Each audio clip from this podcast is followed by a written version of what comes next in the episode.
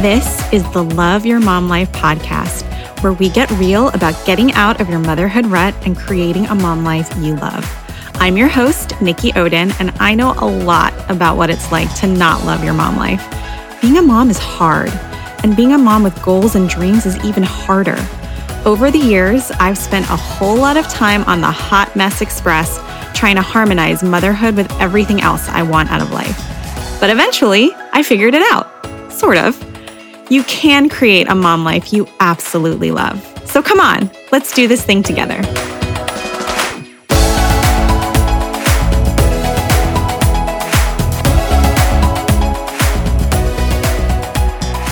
Before we dive in, this is my cute little reminder to please hit that subscribe button.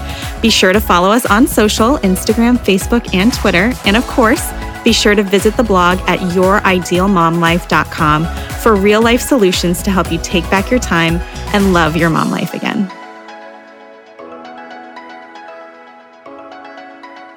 Hey there, welcome to this episode of the Love Your Mom Life podcast. We are off to an amazing start in this brand new season of the show, and I have you, my loyal listeners, to thank for that. Remember, if you haven't officially hit the button in your podcast app to subscribe or follow this podcast, be sure to do that now. And if you like this episode, please share it with another mom and help me achieve my big, hairy, audacious goal this year of impacting even more women and helping more moms love their mom lives. Also, be sure to follow me on Instagram at Nikki Odin so we can connect and be even better friends. Before we dive in, I want to let you know that I'm starting something new this season to allow you to get more involved with the show. It's called Ask Nikki. If there's a mom life topic you want me to cover in an episode or a question you're dying to hear me answer, email it to me at nikki at youridealmomlife.com. And if it's a good fit, I'll air it on the show. I can't wait to hear from you. Again, that's N I K K I at youridealmomlife.com. And now for today's episode. Have you ever opened a closet or a cupboard and thought, when the heck did we accumulate all this stuff? Duh, that's a rhetorical question because you're a mom and therefore, of course, you have. At this time last year, my husband and I were seriously considering an opportunity in his career that would have required us to move out of state. One day during the lengthy interview process, I opened a cabinet under my bathroom sink, saw all the clutter, and thought, Am I really going to pack all of this and move it? And if not, then why am I keeping it, even if we don't move? That one question helped me declutter every drawer, cabinet, and closet in my house. And I didn't do it overnight or even in one week. But once I started, it became my priority every time I had a spare moment. I would ask myself that question as I went through all of our stuff toiletries, Tupperware, toys, clothes, linens, everything.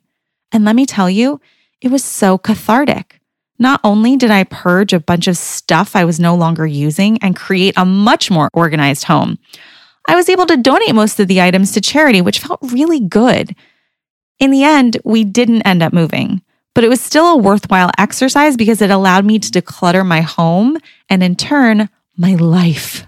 So if you have a little or a lot of clutter in your house, pick one drawer, one cabinet, or one closet and try this hack. Ask yourself if I was going to move, would I actually want to pack this up and take it with me to the new house? Whether you're moving or not, it's a quite effective question to ask. Now, I know some of you might be thinking, but Nikki, what if I do end up needing this stuff? That's why I'm keeping it because one day I might need it again. Listen, I hear ya. I have often had that hoarder like mentality too. But the truth is, if you haven't used it in over a year, you're probably not gonna. And if parting with it still feels too final, just grab one of those big plastic storage bins with a lid from Target and put the stuff that doesn't meet the would I pack this and move it test in there. Then find a place for the bin in your garage. If after six months to a year you still haven't touched it, it's time to say goodbye. So there you have it, my quick hack for decluttering your home and your life. Try it out and let me know how it goes. Here's to making room in our lives for what matters most.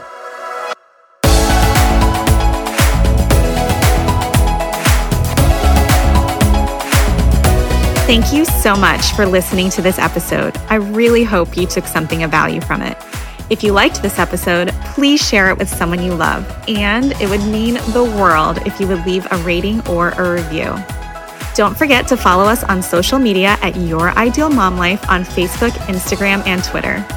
I can't wait to be with you in the next episode of the Love Your Mom Life podcast.